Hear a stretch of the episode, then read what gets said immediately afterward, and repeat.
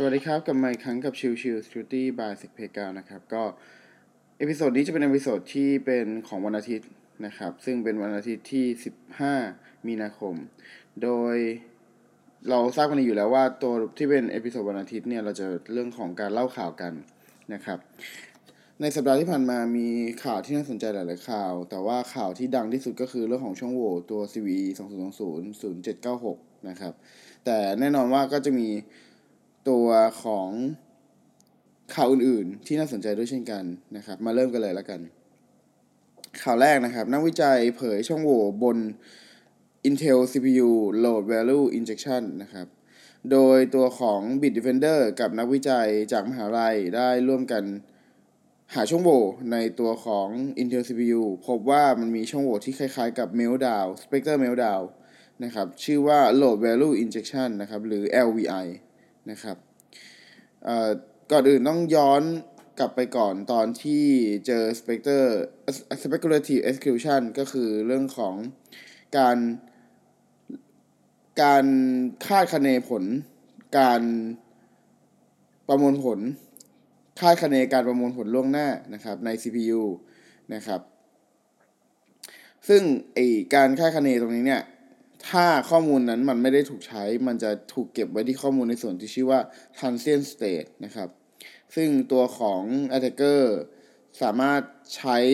ตัวของช่องโหว่เมลดาวเพื่อจะเข้าไปอ่านตัวไอ้ transient state เนี่ยได้ มันเลยกลายเป็นว่า CPU รู้ว่า CPU มันคำนวณอะไรอยู่ แล้วก็เก็บข้อมูลอะไรไปนะครับ ทีนี้ตัวของ LVI ก็จะคล้ายๆกันนะครับ โดยช่องโหว่ตรงนี้คล้ายๆกับ เอ่อ จะเป็นส่วนเขาที่เป็น reward meltdown นะครับ ผู้โจมตีจะ inject โค้ดเข้าไปใน CPU แล้วก็ execute ในสถานะ transient ก็คือตัว transient state นั่นแหละนะครับทำให้ตัวของผู้โจมตีเนี่ยสามารถควบคุมสิ่งต่างๆ ที่สามารถเกิดขึ้นมาใหม่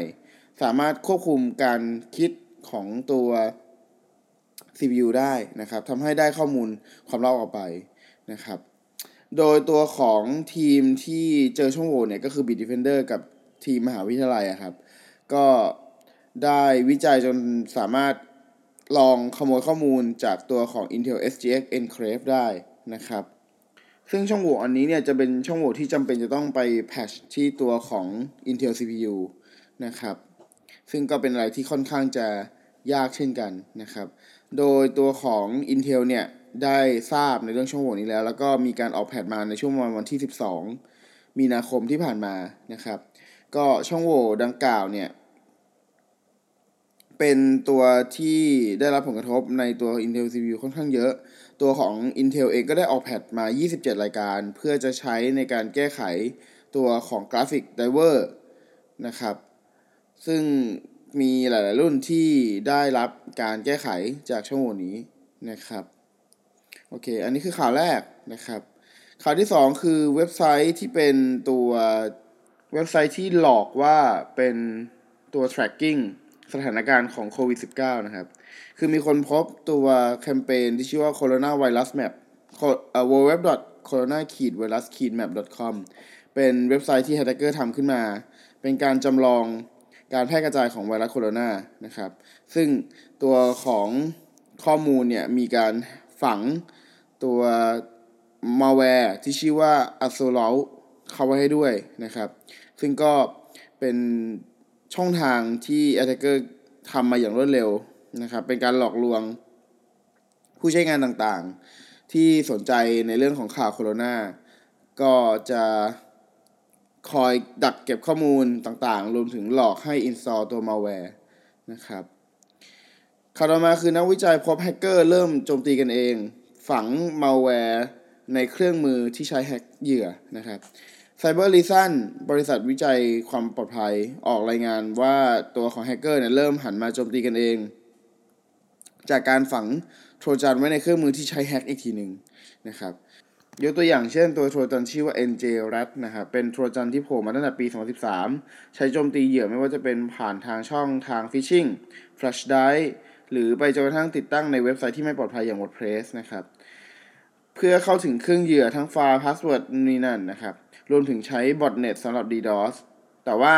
ตัวของ njRAT เนี่ย หลังๆ ถูกนำไปใช้ฝังในการโจมตีเครื่องของ Attacker ทีมอื่นแทนนะครับ ก็จริงๆ มันมีมานานแล้วแหละ แต่ว่าตัวของ Cyber r e a s o n เขาเพิ่งทำมาเป็น report นะครับ ลักษณะของการโจมตีด้วยกันนะครับ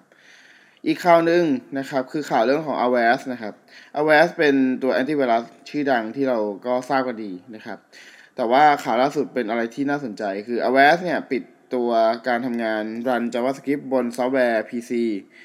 เนื่องด้วยเจอช่องโหว่ร้ายแรงนะครับ ทาง a w a s ระบุว่ามีนักวิจัยจากทาง Google Project Zero นะครับ แจ้งช่องโหว่ระดับร้ายแรงในตัว run JavaScript ของตัว a w a s บน Windows ทำให้ตัวของ Attacker เนี่ยสามารถโจมตีตัว a w a s บน Windows แล้วก็ยึดเครื่องได้ นะครับ โดยคนที่เจอเนี่ยก็คือ Travis O'Malley นะครับ ซึ่งโอ้โห คนนี้เนี่ยเป็นคนเจ้าดังเลยแหละ ในการที่จะหาช่องโหว่ในพวกแอปพลิเคชันชื่อดังต่างๆนะครับ ก็ล่าสุดทาง a w a s ก็ระบุว่าสั่งระงับการใช้งาน emulator ที่เป็น run JavaScript ตัวนั้นแล้วนะครับ โดยลักษณะการทำงานยังคงทำได้เหมือนเดิม แต่เพียงแต่ว่า engine ในส่วนนั้นจะถูก ปิดการใช้งานไปนั่นเองนะครับโอเคข่าววันอาทิตย์ของประจำวันที่ 15 มีนาคมก็ประมาณนี้ ขอบคุณทุกท่านที่เข้ามาติดตามแล้วพบกันใหม่